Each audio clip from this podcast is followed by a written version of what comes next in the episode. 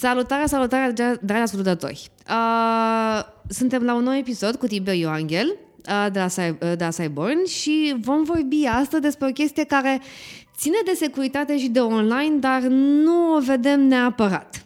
Mai ales acum că suntem în plină pandemie, o să fie la motivul acestei serii de, uh, de podcasturi.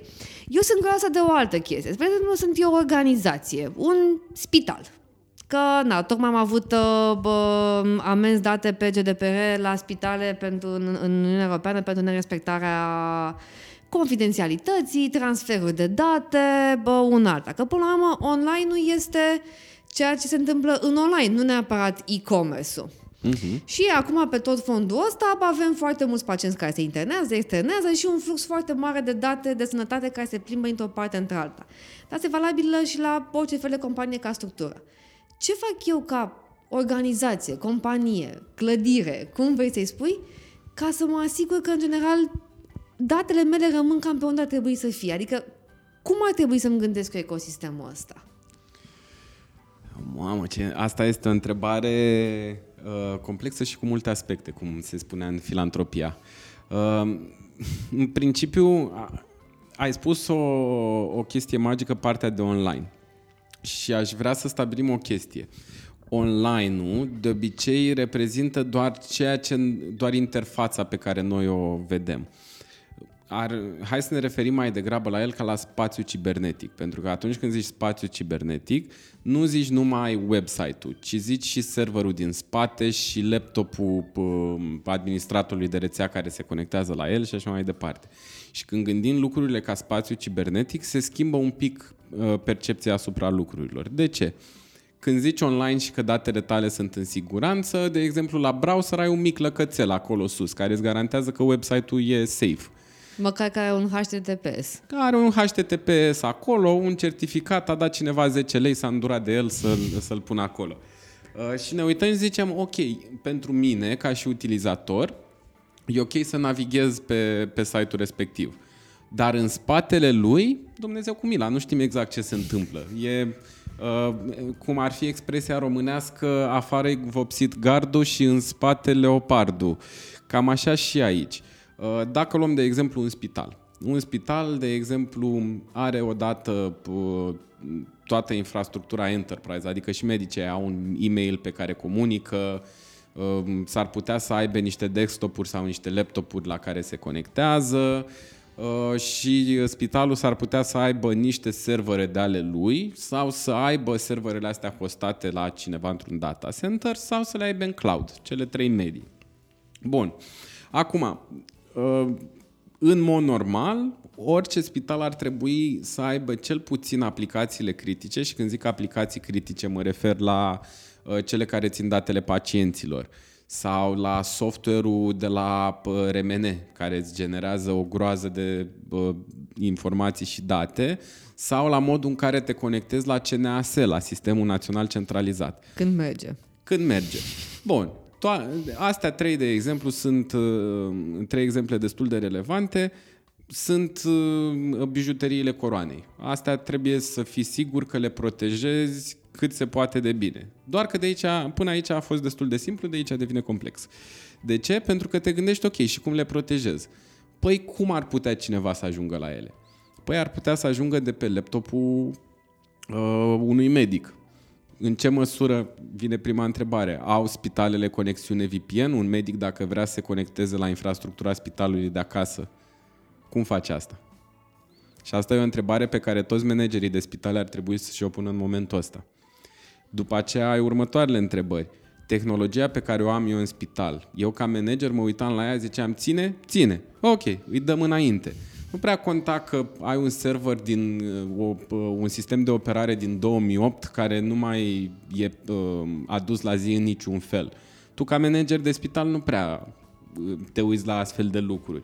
Și atunci când vine administratorul de IT de la tine și îți spune trebuie să schimbăm serverul, managerul de spital de obicei zice, păi de ce, nu merge?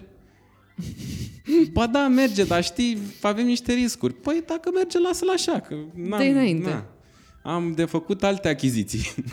exact. Uh, drept urmare, uh, asta e a doua vulnerabilitate. Faptul că, în general, sistemul de, de sănătate nu a făcut niște investiții substanțiale în infrastructura de IT uh, pe care o au la dispoziție. Al treilea lucru foarte important aici ar fi, ok, nu, poate că eu nu am oameni care să-mi administreze rețeaua și am dat asta la o companie. Să se ocupe ei de chestia asta. Ok, cum se conectează compania aia la infrastructura spitalului și compania aia oare este în siguranță, oare și-a luat măsurile de protecție, că s-ar putea eu ca spital să fiu ok în linii mari, dar s-ar putea să uh, atace cineva pe providerul meu de servicii de IT. Și după aia să intre la tine, adică practic exact. e problemă și la el. Exact, value chain attacks. Și astea sunt iarăși din ce în ce mai, uh, uh, mai multe. Noi, de exemplu, ca și SOC, de când, Security Operations Center, de când a început criza, pentru, pe noi avem cam 30-40 de mii de atacuri pe website pe zi, față de 3-4 mii în mod normal. Deci de 10 ori mai mult. De 10 ori mai mult, da. Asta pentru că tocmai iarăși se uită lumea și zice, ok, pă, nu mă duc direct la spital, hai să vedem cine administrează infrastructura spitalului. Păi, Xulescu. Ok, mă duc la Xulescu, că poate el nu are grijă în perioada asta. A, pe ideea că, bă, cum e, ve- cum e veșnicul proverb că bă, cizmarul nu are încălțăminte și bă, dentistul nu-și face el dinții, dacă tu te ocupi de securitate, ești mai, fo- ești mai concentrat să livrezi către clienții tăi în perioada asta, tu să te expui unui risc și mai bine dau în tine decât să dau în spital, de exemplu, sau în companie, pentru că aia acum e protejată de, de, de tine. Exact. Până la urmă, la finalul zilei, ă, tot majoritatea atacatorilor sunt niște oameni leneși și caută soluțiile simple. Dacă lor li se pare mai simplu să-ți atace furnizorii decât pe tine, de ce nu? Cum a spus și Bill Gates, dacă am ceva de rezolvat, eu dau unii leneși, că o rezolvăm mai repede. Exact. E, exact pe principiul ăsta. Probabil că o parte din atacatori oricum au fost angajați Microsoft la un moment dat, dar asta e partea a doua. sau, sau pe invers, viceversa. Cultură organizațională, exact. Exact. Uh, deci, uh, pentru a sumariza, sunt două variante. Ori varianta în care iei totul de la zero și atunci ai cum să uh, pui lucrurile în ordine de la început și pentru asta recomand cu, cum să zic, um, recomand foarte puternic să, să, să existe oameni care știu ce fac, mai ales pe zona de healthcare. Um, cei de la Bitdefender și um, chiar ar fi interesant de văzut și vă invit să intrați pe, uh, canal, și pe canalul lor de YouTube. Uh, ei demonstrează aproape zilnic cum uh, EKG-uri sau alte aparaturi medicale de spital sau camere pentru observat copiii nou, nou născuți poate să fie atacate foarte ușor. Și uneori nu durează să te conectezi la sistemele astea mai mult de un minut, două. Ba mai mult, un studiu de acum câțiva ani, apropo de fun fact, a fost făcut pe pacemakere. Dispozitivele alea care te țin în viață și pe pompițele alea de insulină sunt produse uh, în Olanda și în Statele Unite. Sunt două companii mari în toată lumea care le produc, iar la pacemaker e practic una singură în toată lumea. Și au vrut să vadă cât de vulnerabile sunt, apropo de telemedicină. Și au găsit nici mai mult, nici mai puțin de 14.000 de vulnerabilități. Practic, 14.000 de moduri diferite de a omorâ un om. Dumnezeule. Drept urmare... Nu, a, a, scuze-mă că te întreb, practic la ei vulnerabilitatea înseamnă că eu aș fi putut intra în respectivul soft al pacemaker-ului încât să-ți reglezi ție cantitățile de medicament încât să te omori la distanță? Sau să-ți oprezi pacemaker-ul și să-ți moară inima. Da. Ah, am înțeles, da. da. Bun, nu credeam că n-am Până înțeles la urmă cum să trebuie. nu uităm că toate device-urile astea au software. Software e întotdeauna vulnerabil. Mai devreme sau mai, găse, mai târziu găsești un mod de, uh, de a-l ataca sau de a da cu el pe jos, pur și simplu. Da, uh, uh, pentru ascultătorii noștri îmi pare foarte rău că nu puteți să vedeți fața în momentul ăsta care este absolut blocată, adică poftim, da, mi se, mi se pare absolut incredibil. Eu te întrebam ca idee de spital, deși na, asta se aplică oricărei organizații până la urmă, pentru că, exact cum am noi discuția bă, până să începem bă, episoadele, dacă eu aș fi acum în industria de farma, medicină sau orice altceva, datele din spitale m-ar interesa extrem de mult în perioada asta. Exact. Și aici uh, ăsta iarăși ține de un sistem critic. Um, ce se poate întâmpla? Dacă unul din elementele de care am vorbit mai devreme nu este bine protejat, un atacator nu va ezita niciodată să, să intre să-și facă treaba. Să-și facă treaba, asta înseamnă până la urmă să plece cu datele. Um, problema cu astfel de atacuri, când cineva vine după baza de date, e că de obicei nu le vezi decât când e prea târziu. Spre deosebire de ransomware, unde l-ai văzut instant. A intrat, ți-a criptat, ți-a apărut fereastra bună, te rog, plătește 10 bitcoin și tu zici, ah, la naiba am fost atacat. Știi precis.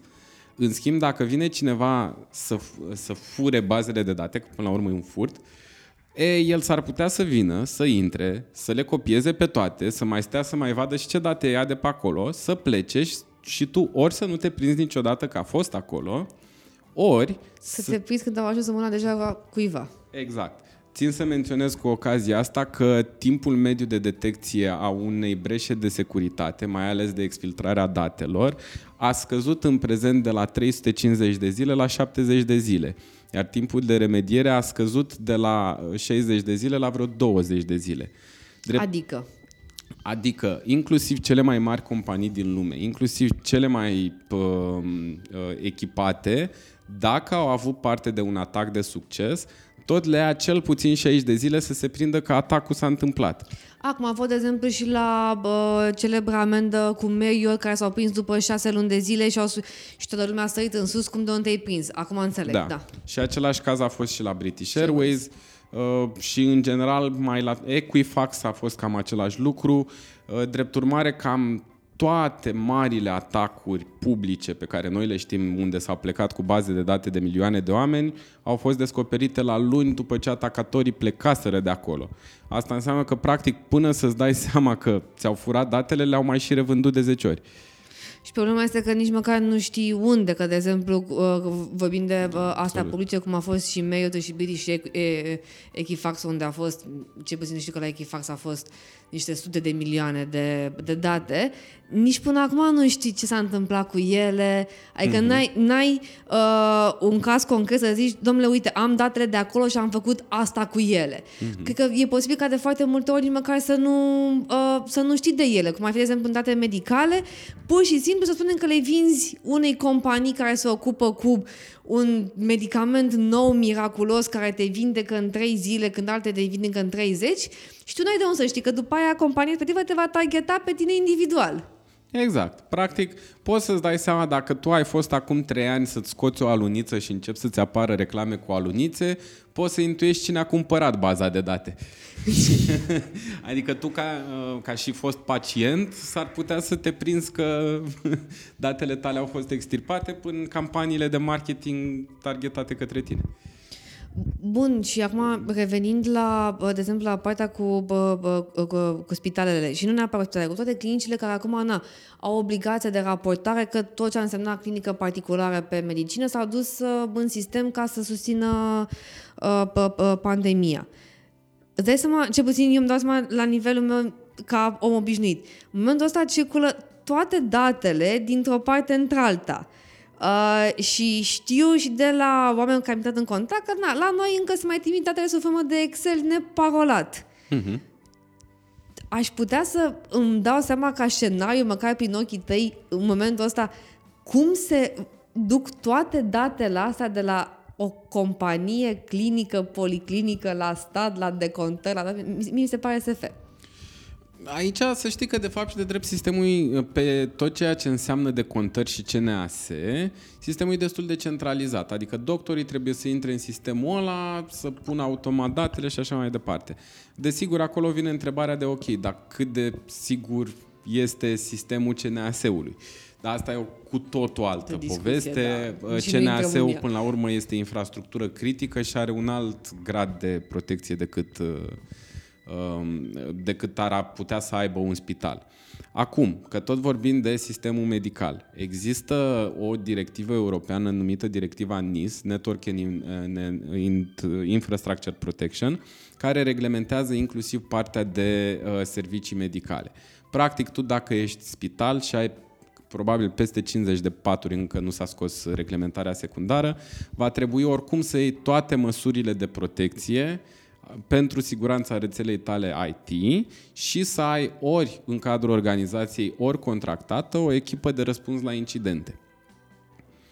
Acum, de ce nu am auzit până acum în România despre asta? Pentru că încă nu au ieșit normele secundare de aplicare. Nu e regulament, cum a fost GDPR, ci este directivă. Care va trebui transpusă. Exact. Până la urmă, GDPR-ul se uită la protecția datelor și directiva NIS se uită la protecția infrastructurii IT. Ele împreună, de fapt și de drept, vor asigura ceea ce se numește protecția spațiului cibernetic în ansamblul lui. Asta, asta trebuia să facă. Bun. Când o să se întâmple, probabil că până în finalul anului, noi deja trebuia de un an de zile să transpunem directiva și să o facem operațională. Deci nu mai durează foarte mult până când uh, toate spitalele vor fi nevoite oricum să ia astfel de măsuri. Deci, pentru oricine dorește să, să facă un pas în direcția asta, fie că faceți acum, fie că faceți peste șase luni, tot o să fiți obligați într-o formă sau alta să o faceți. Uh, ce, ce să faceți de fapt? Să vă asigurați că rețeaua voastră IT are o igienă cibernetică uh, corespunzătoare. Dacă tot vorbim de pandemie, până la urmă igiena asta, cum noi acum trebuie să avem grijă să ne spălăm pe mâini, să stăm un pic la distanță față de oameni și așa mai departe. Deci niște măsuri de prevenție. Fix așa este și, uh, și în domeniul securității cibernetice. Să avem grijă că nu avem vulnerabilități pe, uh, Uh, echipamente, să avem grijă că um, um, dispozitivele utilizatorilor rețelei sunt protejate, uh, să avem grijă să facem uh, toate update-urile de securitate pentru software-urile noastre. Deci nu sunt niște lucruri um, de neam prost sau care să necesite o investiție enormă, dar sunt cu siguranță niște acțiuni de făcut care o să ia timp și ceva resurse, și umane și financiare. Eu te-am întrebat pentru că, na, acum ce puțin pe partea asta cu, uh, cu medicina a fost o chestie na, de efect pentru că toată lumea s-a panicat din, din punct de vedere al datelor. Până la urmă, orice fel de organizație ar trebui să-și ia partea de prevenție uh, la nivelul companiei, indiferent cu ce tip de da- date lucrează. Bun, cu cât sunt mai sensibile, cu atât gradul, uh, gradul e mai mare, că e normal să fie așa. Pe de altă parte, eu știu din, uh, din punctul meu de vedere, când am văzut că toată lumea este foarte speriată, pentru că lumea înțelege la nivel de organizație că o infrastructură IT și de securitate înseamnă efectiv să vii tu cu servere în baie, uh, să contractezi o echipă care te costă nu știu câte bă, mii de euro pe lună, să tragi cabluri. Adică lumea înțelege că este o chestie foarte, foarte complicată și nu care avea la un moment dat, nu știu, și măsuri mult mai simple. De exemplu, mm. noi în facultate aveam Google Education, spre exemplu, pentru tot sistemul și nu folosea nimeni. da, corect. Uh, păi de cele mai multe ori uh, e cazul inclusiv în zona asta de, de organizații. Ai foarte multe tooluri sau produse pe care nu le folosești la capacitatea lor maximă sau nu le administrezi. Le-ai pus acolo cum, cum ar fi firewall-ul. Noi de obicei când ne gândim la firewall zicem că e o cutie pe care o punem pe unde intră țeava de internet la noi în curte și dacă am pus cutia aia acolo, asta a fost, merge pentru totdeauna. Nu e chiar așa. Până la urmă, acel firewall îi zice un zid de foc. Contează ce lăsăm să treacă prin zidul ăla și ce nu. Și uneori s-ar putea ca ceea ce lăsăm astăzi să treacă să fie uh, legit, să fie corect, ceea ce lăsăm mâine să fie malițios. Și atunci trebuie să avem grijă să menținem constant la zi acel firewall. Și ăsta a fost un exemplu un pic mai uh, evident. De firewall au auzit un pic mai mulți. La, mai sunt și alte tooluri de securitate care la fel poate să fie ori open source, ori tooluri comerciale care pot, pot să crească chiar un pic deasupra nivelul de, de securitate. Um, vreau să mai fac o mențiune apropo de, de zona de prevenție. Uh, în anumite cazuri, da, ok, ar trebui să te mai duci la fața locului uneori să mai montezi câte o chestie. Însă majoritatea proceselor, cel puțin pe partea de tehnologie, se pot desfășura uh, remote, de la distanță. Adică cineva poate să se conecteze, poți să-i dai acces cuiva să se conecteze la rețeaua ta de la distanță și să aibă grijă uh, să țină mentenanța produselor tare IT sau de securitate. Ce înseamnă asta? Păi să luăm de exemplu Windows, că suntem cu toții destul de familiari. Uh, mai des, mai des sau mai puțin des ne enervează când își face update-uri.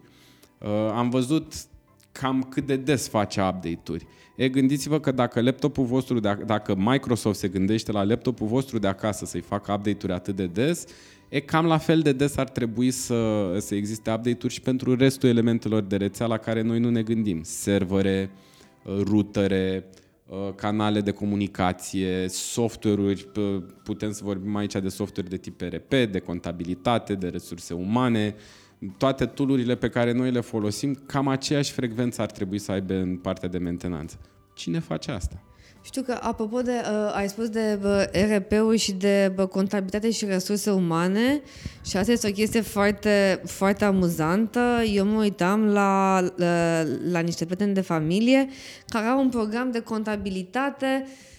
Cum să zic, eu cred că am mai văzut interfața aia când aveam un Windows 95-98, cam pe acolo se, bă, bă, se oprește unde Dumnezeu cu mila știe. E un fel de uh, software as a service pe care îl instalez la un moment dat pe o instanță locală, dar de fapt mai și comunică cu un server, dar nu știe, uh, uh, nu știe nimeni. Și atunci mi se pare, uh, mi se pare destul de important uh, uh, să le explici oamenilor la un moment dat cât de, cât de uh, crucial este fluxul de date. Uh-huh. Că ei nu-și dau seama că un program din care ei emit facturile poate să fie vulnerabil. Un program prin care eu emit futurașul de salariu și după aia la comunică mai departe că programul de contabilitate este iarăși vulnerabil.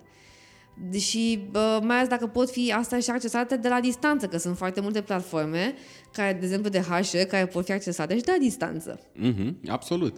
Și până la urmă există, dacă tot vorbim de, de zona asta, există platforme unde noi ne introducem datele online și sunt stocate la furnizorul respectiv. Noi nu știm exact. De exemplu, suntem foarte fericiți să avem programe de facturare gratis online, dar nu ne dăm seama că asta înseamnă că toate datele pe care noi le înregistrăm acolo rămân și la acel furnizor. Și e un risc la care ne expunem. Acum, dacă extrapolez de la zona de contabilitate și mă întorc înapoi către zona de spitale, de exemplu, sunt foarte multe platforme pe care doctorii le folosesc fix în aceeași idee. De exemplu, poate să fie un uh, RMN de la, eu știu, Siemens sau Alstom sau cineva mare. E, ei vin cu tot cu software-ul lor și ei vin și zic dacă tu uploadezi în cloud datele astea, îți facem noi procesarea imaginii mult mai repede. Și doctorul bate din palme și zice, da, minunat, vreau asta. A dat upload. Din, dintr-o dată Siemens, Alstom sau whatever au și ei datele tale, nu numai spitalul. Și cum ne protejăm? Cum știm că astea sunt? Astea sunt genul de interacțiuni care totuși necesită o prezență fizică sau necesită comunicare. Ok, domnul doctor de cardiologie, ce software-uri folosiți? X, Y, Z, T. Ok, cum le folosiți? Pentru că atunci îți poți da seama care sunt riscurile. Pentru că s-ar putea să ne uităm că uh, ai, să zicem, un uh, ecograf care poate să transmită date prin internet. Da, el nu transmite niciodată date prin internet. Ok, atunci i-am închis Wi-Fi-ul și nu-i mai pun nicio măsură de protecție. Aia a fost. Sau e cazul opus de care vorbeam mai devreme, unde omul ăla încarcă o groază de date către terțe părți, face transfer de date, practic, dar el habar n-are că face asta, nu, nu înțelege că el de fapt face asta. Aici ai nevoie de comunicare și interacțiunea cu oamenii care uh, sunt pe proces.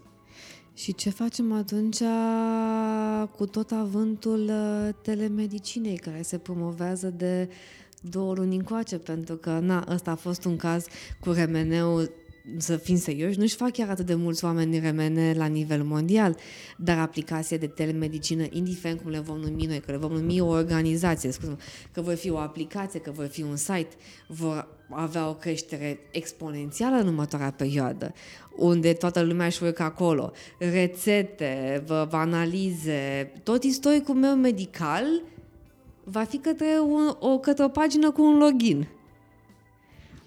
Da, sau va fi Internet of Things, una din cele două. De exemplu, pentru uh, uh, bolnavii de diabet care necesită uh, insulină și dializă, sau dializa pentru rinic, de exemplu, pur și simplu ai un device, device-ul respectiv este conectat direct la sistemul de comandă control al spitalului și s-ar putea în viitor, și asta era o discuție deja de acum 10 ani, uh, s-ar putea pe viitor să ne trezim cu medicul la ușă care ne bate, zice, rămâneți calm. Că o să un infarct.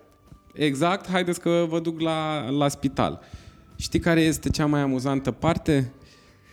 Uh, măsurile de protecție pentru astfel de sisteme nu diferă cu nimic de măsurile de protecție de care am vorbit pentru work from home. Sunt aceleași. Îți trebuie un tunel VPN securizat și îți trebuie ca nimeni să nu acceseze device-ul de la pacient. Pe partea cealaltă îți trebuie ca dispeceratul la care primește datele la fel să fie în siguranță. Dar uneltele nu sunt deloc diferite și principiile sunt absolut identice. Întrebarea mea, că acum sunt foarte curioasă. Na, eu fiind om care redactează documente, bă, la mine eu știu pe astea. Politică de work from home, politică de BioD, bă, mobile device management și ce mai are omul pe la el pe acolo ca să facă 200 de pagini de politici. Politicile sunt una. Ca asta vorbeam la un moment dat și într-un podcast cu, bă, bă, bă, cu Cristian Iosub, exact de documentație și de securitate. Până la urmă, documentația și cu securitate să fie mână în mână. Eu pot, din punct de vedere al uh, aplicației și al măsurilor pe care au de, de securitate, să-mi blochez totuși omul încât să-mi joace în coizile mele chiar și în work from home? Adică pot să limitez destul de mult accesul lui încât să mă securizez de la un cap la altul, că până la urmă, cred că asta e o problemă mare. Bun, în afară de faptul când îi se fără, de exemplu, laptopul sau uite pe undeva, că acolo e altceva.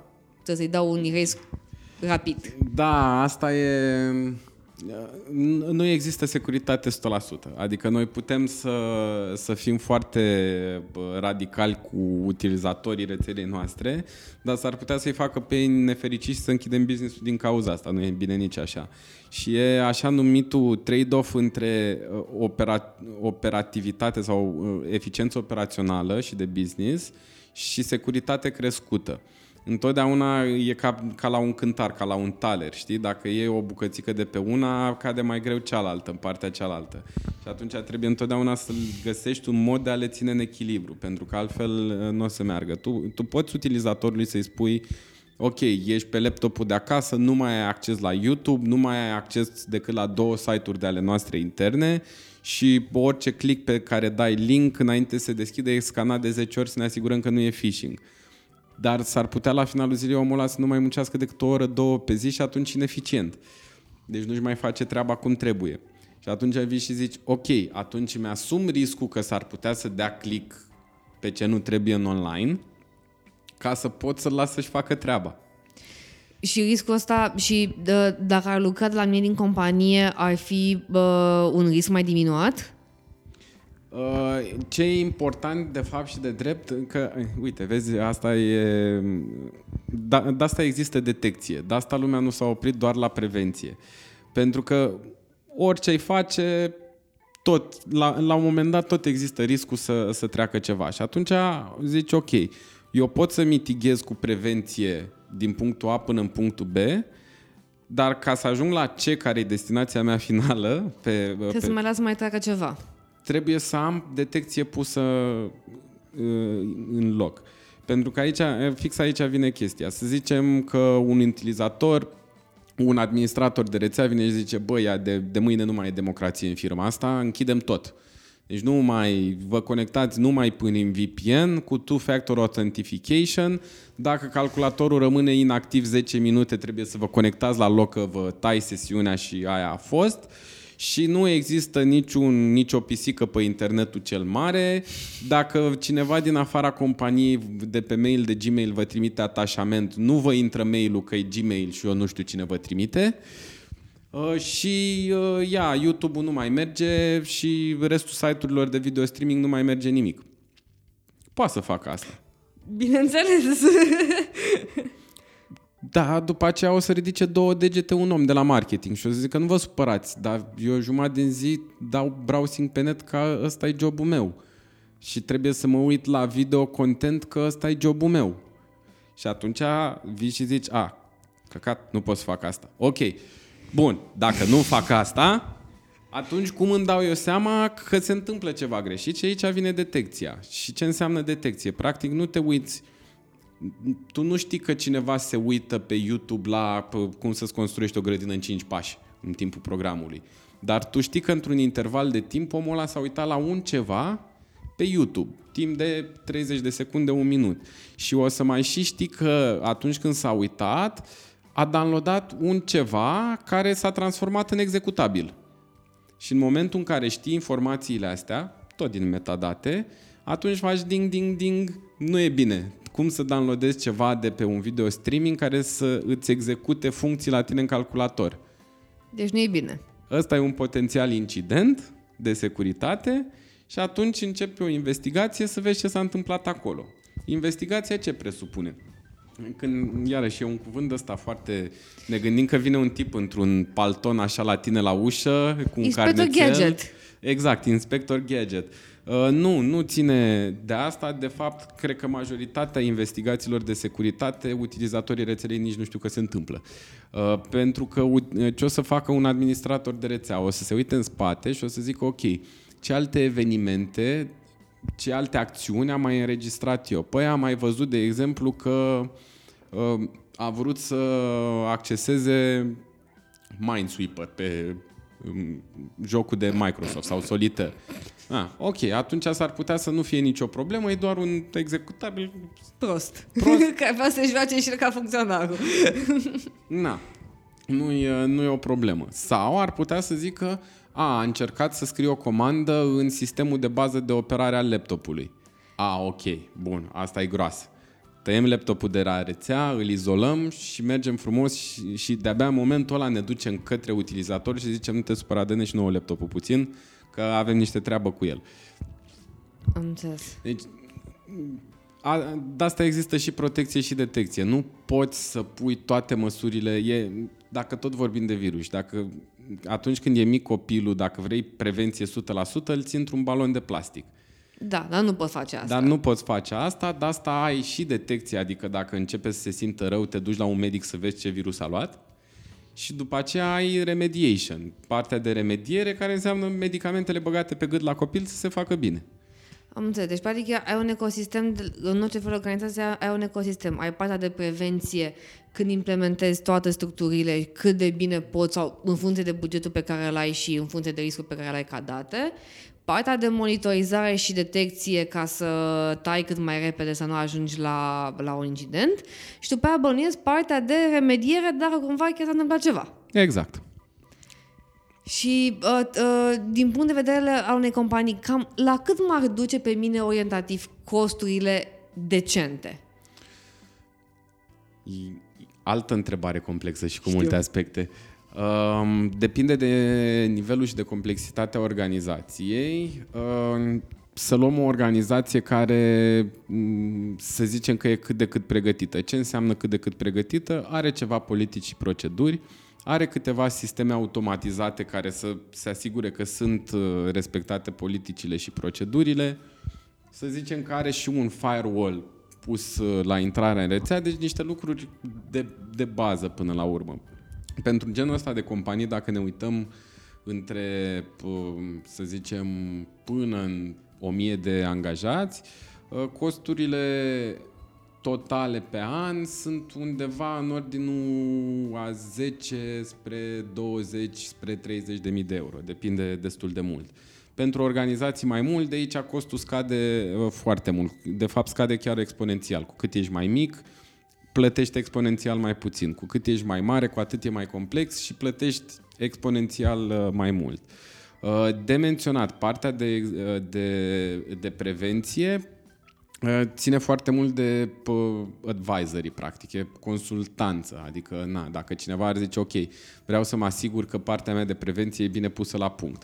Ăsta e practic un proiect de consultanță pentru specialiști în IT și specialiști în uh, uh, protecția datelor sau securitatea informației.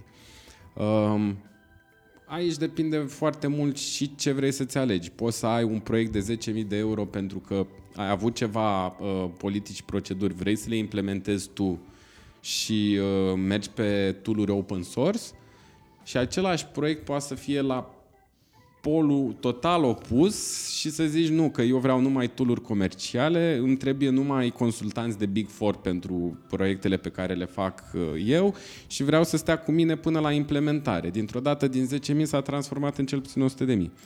Logic. Deci, uh, de asta depinde foarte mult. Există, ca și diferența între prevenție și detecție, la fel, e ca, ca un taler. Trebuie cumva să le ponderezi unde, poți, unde ai riscul mai mic și poți să folosești software din open source și unde ai riscul mai mare și ți-ar trebui niște tooluri comerciale care își fac update automat și așa mai departe. Uh, același lucru și pe partea de detecție. Uh, sunt foarte multe uh, tooluri software, se numesc Security Information and Event Management. Practic îți agregă toate evenimentele de securitate din toată rețeaua într-un singur software. E, aici prețurile variază între 0, adică tool open source, și la, până la licențe de 500.000 de euro pe an. Ai tot spectru. La finalul zilei, licențele alea de 500.000 de euro pe an îți dau o, o asigurare a calității într-o formă dacă... Doar mai bine noaptea. Exact. Dar funcțiile de bază sunt absolut aceleași ca la tool open source. Deci contează foarte mult și apetitul de risc, dacă vrei, al organizației și bugetul organizației. Și, bine, dacă e să mă întreb, cred că ține mai mult de apetitul de risc, pentru că open source-ul e open source, adică dacă optezi pentru el, Până e, e nimica. Exact. Și noi avem uh, variante în care am văzut companii foarte mici care au dat bani pe licențe și ne cruceam, nu înțelegeam de ce. Uh, iar o parte bună din uh, clienții noștri, mai ales la nivel enterprise, am făcut soluții open source pentru ei pe partea de, de monitorizare, care merg foarte bine și chiar sunt mai bune decât uh, toolurile comerciale pe soluțiile complicate. Un, oriunde sunt soluții software dezvoltate intern și customizate foarte mult pe natura organizației, deja tot ce e tool comercial nu știe cum să monitorizeze cum trebuie. Deci, la finalul zilei, poți să ai și un buget mic și să faci rai din el, uh, poți să ai și un buget foarte mare și să-ți faci un, un OZN. În range-ul ăsta, cam orice e posibil. Ce aș vrea să sugerez mai ales firmelor mici și mijlocii e că nu îți trebuie un buget foarte mare pentru a-ți rezolva, e Pareto, cu un buget mediu poți să-ți rezolvi 80% din probleme și restul de 20% să le uh, bugetezi în timp. Ce se întâmplă cu ăla 20%? Păi asta e frumusețea cu detecția. Pui o, pui o regulă de alertare până când uh, îți faci upgrade-ul tehnologic de rigoare. Aici vine și frumusețea, că poți să faci, uh, poți să faci chestia asta. Drept urmare, inclusiv pentru zona de, de IMM-uri există soluții care nu sunt scumpe, necesită un buget, dar nu sunt atât de scumpe și care la finalul zilei poate să facă foarte bine diferența. Uh, unul din lucrurile pe care noi nu le facem foarte mult în România și n-am văzut decât la multinaționale e zona de uh, risk assessment. Dacă noi am face uh, risk assessment-ul cum trebuie și l-am cuantificat financiar cum trebuie, am luat decizii de investiție mult mai ușor. Um, și acum țin minte că m-am dus la un client și am zis ai un tool de 2000 de euro de cumpărat și riscul tău cuantificabil financiar e de 2 milioane de euro. Adică serios, e jenant. Și a zis, cum adică de 2 milioane de euro? Păi uite assessment de risc. Dacă se întâmplă asta, tăcă, tăcă, zice, a, păi zi așa. A doua zi a cumpărat uh, tool respectiv. Și asta iarăși o recomandare, mai ales pentru administratorii IT, nu neapărat pentru specialiști în uh, information security, pentru că mă aștept ca ei să știe asta. Uh, încercați să cuantificați pierderile în bani. Când vă duceți la management, nimănui nu o să-i pese vreodată în viața asta de nu știu ce troian și de nu știu ce campanie și la la la. Întotdeauna va fi la modul cât mă costă, 3000, ce cât câștig? pierd sau da. aș pierde. Da. De, obicei, de obicei sunt pe ce câștig, dar nu prea le zice lumea ce poate să piardă. Și atunci, dacă tu te duci și zici, bă, poți să pierzi 2 milioane că nu vrei să dai 2000, o să ciulească urechile un pic mai bine. Mulțumesc frumos, TV. A fost un, uh, un episod foarte, foarte interesant, mai ales pe partea de, de medicale. Ți-am spus, mă aștept să fie o explozie pe tot ce înseamnă telemedicină, pe tot ce înseamnă servicii remote. Uh, tocmai mă uitam că s-au anunțat parteneriatele pe sănătate mentală, bă, mm-hmm. prin mhm. care poți apela și vorbim de cu totul și cu totul alte date. Uh, Um, și atunci, uh, ca să fac un scurt, uh, un scurt rezumat uh, pe pleonastic pe, pe ce am discutat, uh, ar trebui ca o companie să se ocupe de partea de uh, inițial de prevenție, adică să vadă exact, mai întâi să facă o analiză, să vadă cam pe unde sunt fluxurile de date, ce face, pe unde face. Uh, partea de prevenție, ca să vadă ce putem implementa astfel încât să fie toată lumea mulțumită, dar să putem să mai facem și munca de oriunde am fi. Uh, partea de monitorizare constantă ca să ne dăm seama și să ne, ne adaptăm în funcție de mm, na, situații, că una e să lucrezi din companie, alta e din work from home, uh, alta e în funcție de ce troieni, virus, semnături se mai, se mai întâmplă și după aia partea de, bă, bă, de remediere când se întâmplă, dacă se întâmplă, că până la urmă e o chestiune doar, doar de timp. Exact și un singur lucru aș mai vrea să adaug după remediere, un lucru mărunt, dar extrem de important, partea de lecții învățate. Ok, ce facem data viitoare ca să nu se mai întâmple asta? Nu se termină totul cu remedierea și au fost sute, dacă nu mii de cazuri de oameni care și-au au avut un atac major, n-au învățat nimic din asta, trei luni mai târziu au mai avut unul. Deci mare atenție cu, cu lecțiile învățate și bucla asta de feedback pe care o facem uh, în viața de zi cu zi pentru o groază de procese de business, ar trebui să o facem și pentru partea de security. Tibi, mulțumesc frumos! Uh, vă, vă mulțumim, vă mulțumesc frumos că ați alături de noi pentru 40 de minute, dacă vă puteți imagina. Pa, 40, 40 de minute? 40. Uh, ne găsiți pe Apple Podcast, pe Spotify, pe Google Podcast, pe Anchor FM și pe YouTube. Așteptăm comentariile voastre și să ne auzim cu bine la următorul episod.